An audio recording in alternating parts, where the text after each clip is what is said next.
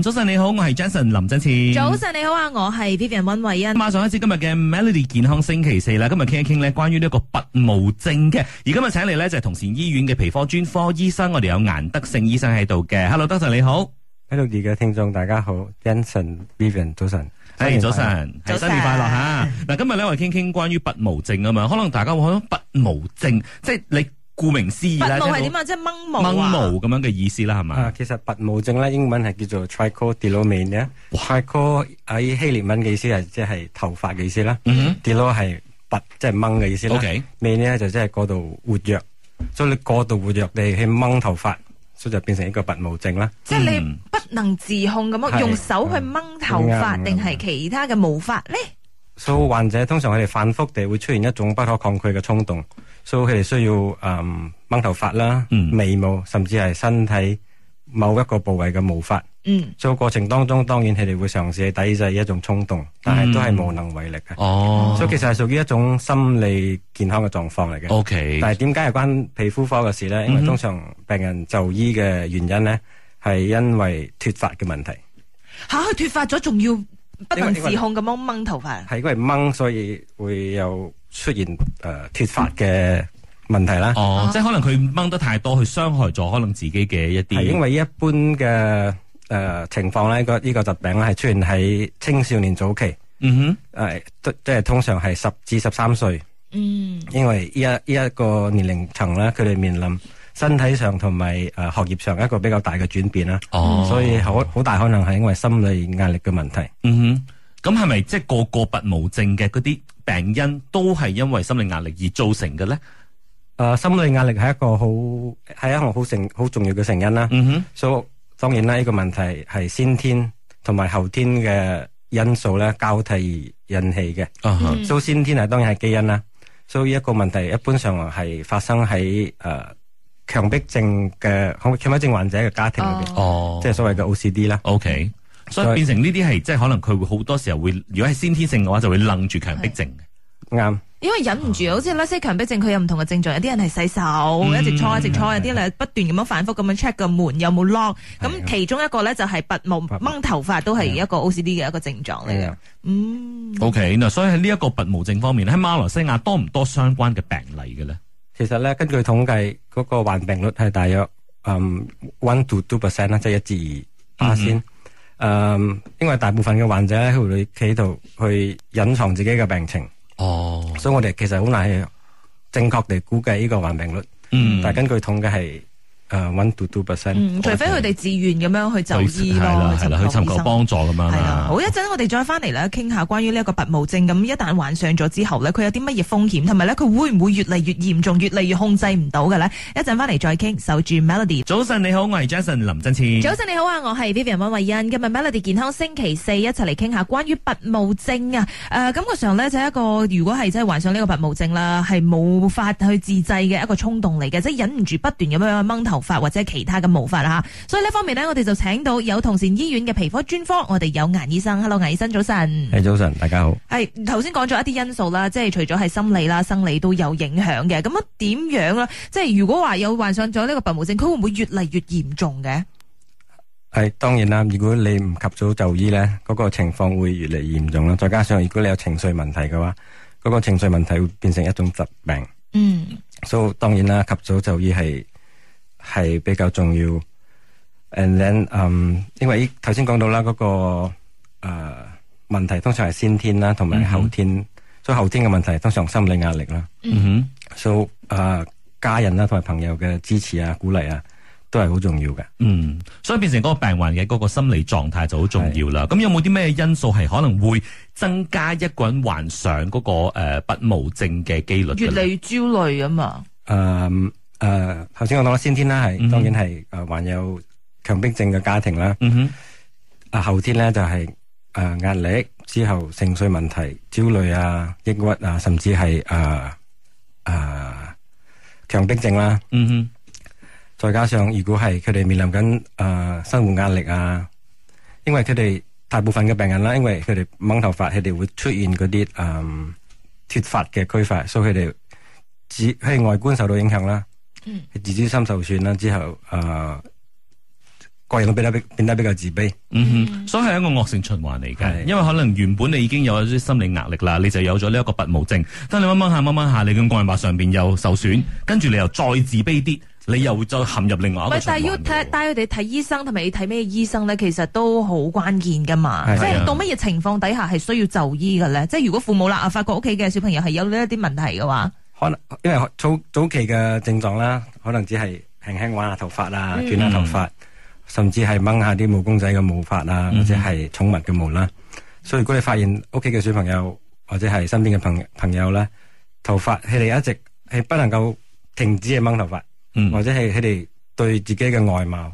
咁感覺到羞愧咧，就應該及早去就醫啦。因為佢哋可能有嗰、個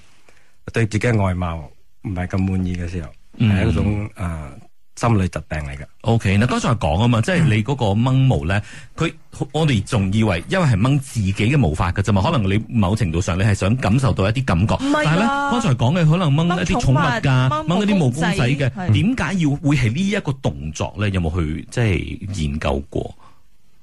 只係一種行為啦，佢哋會反覆地、重複地去做某一個動作，啊哈，因為佢哋有個頭先講到嗰個不可控制嘅衝動，係。所以你嘅衝動就係想掹掹嘢啦。哦咁會唔會真係睇到阿爸阿媽頭髮，跟住半夜瞓覺嘅時候就去掹，冇佢就會借啲意咧，就哎呀，爸媽你有白頭髮，我幫你掹啊。點知掹掹下唔係或全者部啊掹下兄弟姊全部係黑頭妹髮嚟嘅。 係啦，咁啊轉頭翻嚟咧，我睇一睇啦，即係如果你診斷呢一個咁樣嘅拔毛症嘅話咧，嗰、個過程係點樣嘅咧？咁啊、嗯當然都誒、呃個痊愈嘅可能性高唔高㗎？守住 Melody。早晨，有意思你好，我係 Vivian 汪慧欣。早晨，你好，我係 Jason 林振前啊。今日嘅 Melody 健康星期四咧，傾一傾拔毛症啊吓。嗱，今日我哋嘉賓呢，就係、來自同善醫院嘅皮膚專科醫生，我哋有顏德成醫生嘅。Hello，德成你好。係大家好，嗱，我哋繼續嚟傾傾拔毛症啦吓。咁我剛才講拔毛症咧，即係如果你要去診斷嘅話，通常俾大家清楚一下，醫生會採取啲咩步驟嘅咧？所以首先呢，我哋需要分辨嗰、個誒脱髮嘅原因啦。頭先講到，因為特毛症嘅朋友佢哋出現嘅誒脱髮嘅區塊係會類似鬼剃頭。嗯哼，所以我哋需要分辨。所以首先我哋需要檢查啦，嗰、個脱髮嘅區塊。通常嗰、個啊誒拔毛症嘅朋友咧，佢哋嘅嗰個邊緣係冇咁分明嘅，係比較嗯哼模糊嘅。 OK， And then 嗰個區塊係中間仲會有啲啲未掹嘅頭髮，即係唔會掹得咁乾淨嗰係只啦嗯。 OK，所以鬼剃頭就會比較完整啲嘅，嗯甩哼得比較完整、比較靚啲，嗰、個嗯邊緣就比較分明啦。 OK，所以之後我哋就需要誒、呃做一做少少嘅測試啦。所以我哋需要誒、呃做一個拔髮嘅測試，即係掹嗰啲周圍嘅頭髮。如果係誒、呃比較容易甩嘅時候咧，係通常係疾病引起嘅。嗯， OK，但係如果係拔髮症嘅朋友，因為頭髮，佢哋嘅頭皮係健康嘅，係哦冇粗嗰個周圍嘅頭髮係會比較牢固，嗯冇咁容易掹啦。 OK，所以之後咧，如果我哋係發覺嗰個頭皮有少少問題，或者係我哋需要檢查，我哋可以用皮膚鏡啦，或者係頭皮鏡一個放大鏡去檢查嗰個髮根啦，同埋毛囊嗯係有冇 any 啊係係有唔有 any 異異常啦，有唔有任何異常，嗯哼，所以係判斷有唔有嗰個毛囊同埋頭髮嘅問題。 OK，嗯所以如果我哋發覺嗰個頭皮係有紅疹啊，或者係係有頭皮屑嘅時候，我哋甚至可以刮一啲頭皮啊，同埋掹啲頭髮，係放喺顯微鏡下底嗯睇下係咪真係有嗰個真菌嘅感染啊啦。哼，哦，即係如果你係發現到係同其他疾病有關嘅話咧，就可能比較容易排除唔係拔毛症係嘛我哋就需要治療嗰個問題先啦。嗯如？OK，果係感染嘅話，就治療嗰個感染；啊哈係真菌感染嘅話，就需要可能係食藥啊，嗯或者係用嗰啲誒搽下啲藥膏啊。嗯嗯。所以要揾出嗰個 source 啦，嗯好重要啦，係咪？你幫助你更加好醫治呢一個拔毛症嘅。但係頭先話拔毛啊嘛，即係你忍唔住咁樣掹頭髮嘅話，你就會傷到嗰個毛囊噶咯喎。咁啊，點樣去醫治翻呢個毛囊咧？反如果反覆地係誒掹頭髮咧，會傷害傷害到嗰、個，首先係嗰個皮膚先啦 OK 之後就係毛囊啦。嗯，毛囊嘅話，如果係因為手指係好多細菌啦，所以有機會受到感染啦。如果毛囊炎嘅話，就可能需要；如果係局部嘅話，可能只係需要搽藥啦。但係如果係比較多區有一個毛囊炎嘅時候，就可能需要口服嘅抗生素啦。嗯，所以即係如果經過醫治之後，就係、個痊愈率係高嘅。如果係其他嘅問問題引起嘅嗰個脱髮咧，嗰、個傳染性係高嘅。嗯哼，但係係不無症嘅話拔毛咧，症嘅話咧，就需要綜合埋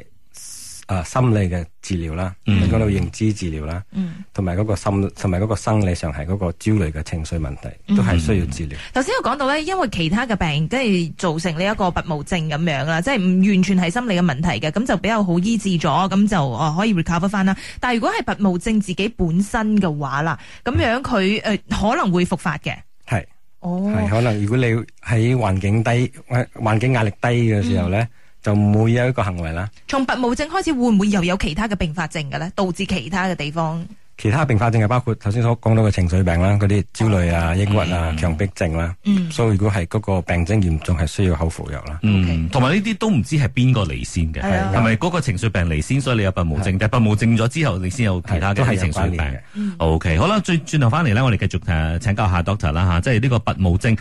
即係如果佢哋好嚴重嘅話咧，會唔會誒、危及生命㗎？或者係即係其他嘅一啲誒病患過，有啲咩特別要注意嘅地方咧？轉頭翻嚟傾下嚇，守住 Melody。早晨你好，我係 Jason 林真千。早晨你好啊，我係 Vivian 温慧欣，今日 Melody 健康星期四一齊嚟傾下關於拔毛症啊，我哋就有同善醫院嘅皮膚專科，我哋有顏醫生，Hello 顏醫生早嗯晨。早晨，大家好。係最後咧，有冇啲乜嘢建議咧？話俾已經係患上拔毛症嘅人，又或者係有啲乜嘢預防嘅一個方式嘅？首先咧，家長係需要冷靜落嚟啦，冇冇責備個小朋友啦，冷靜面對個問題，之後同佢哋一齊面對個問題，嗯要及早就醫啦。嗯因哼，為任何治療都需要時間，正有嗰個治療嘅效果。係。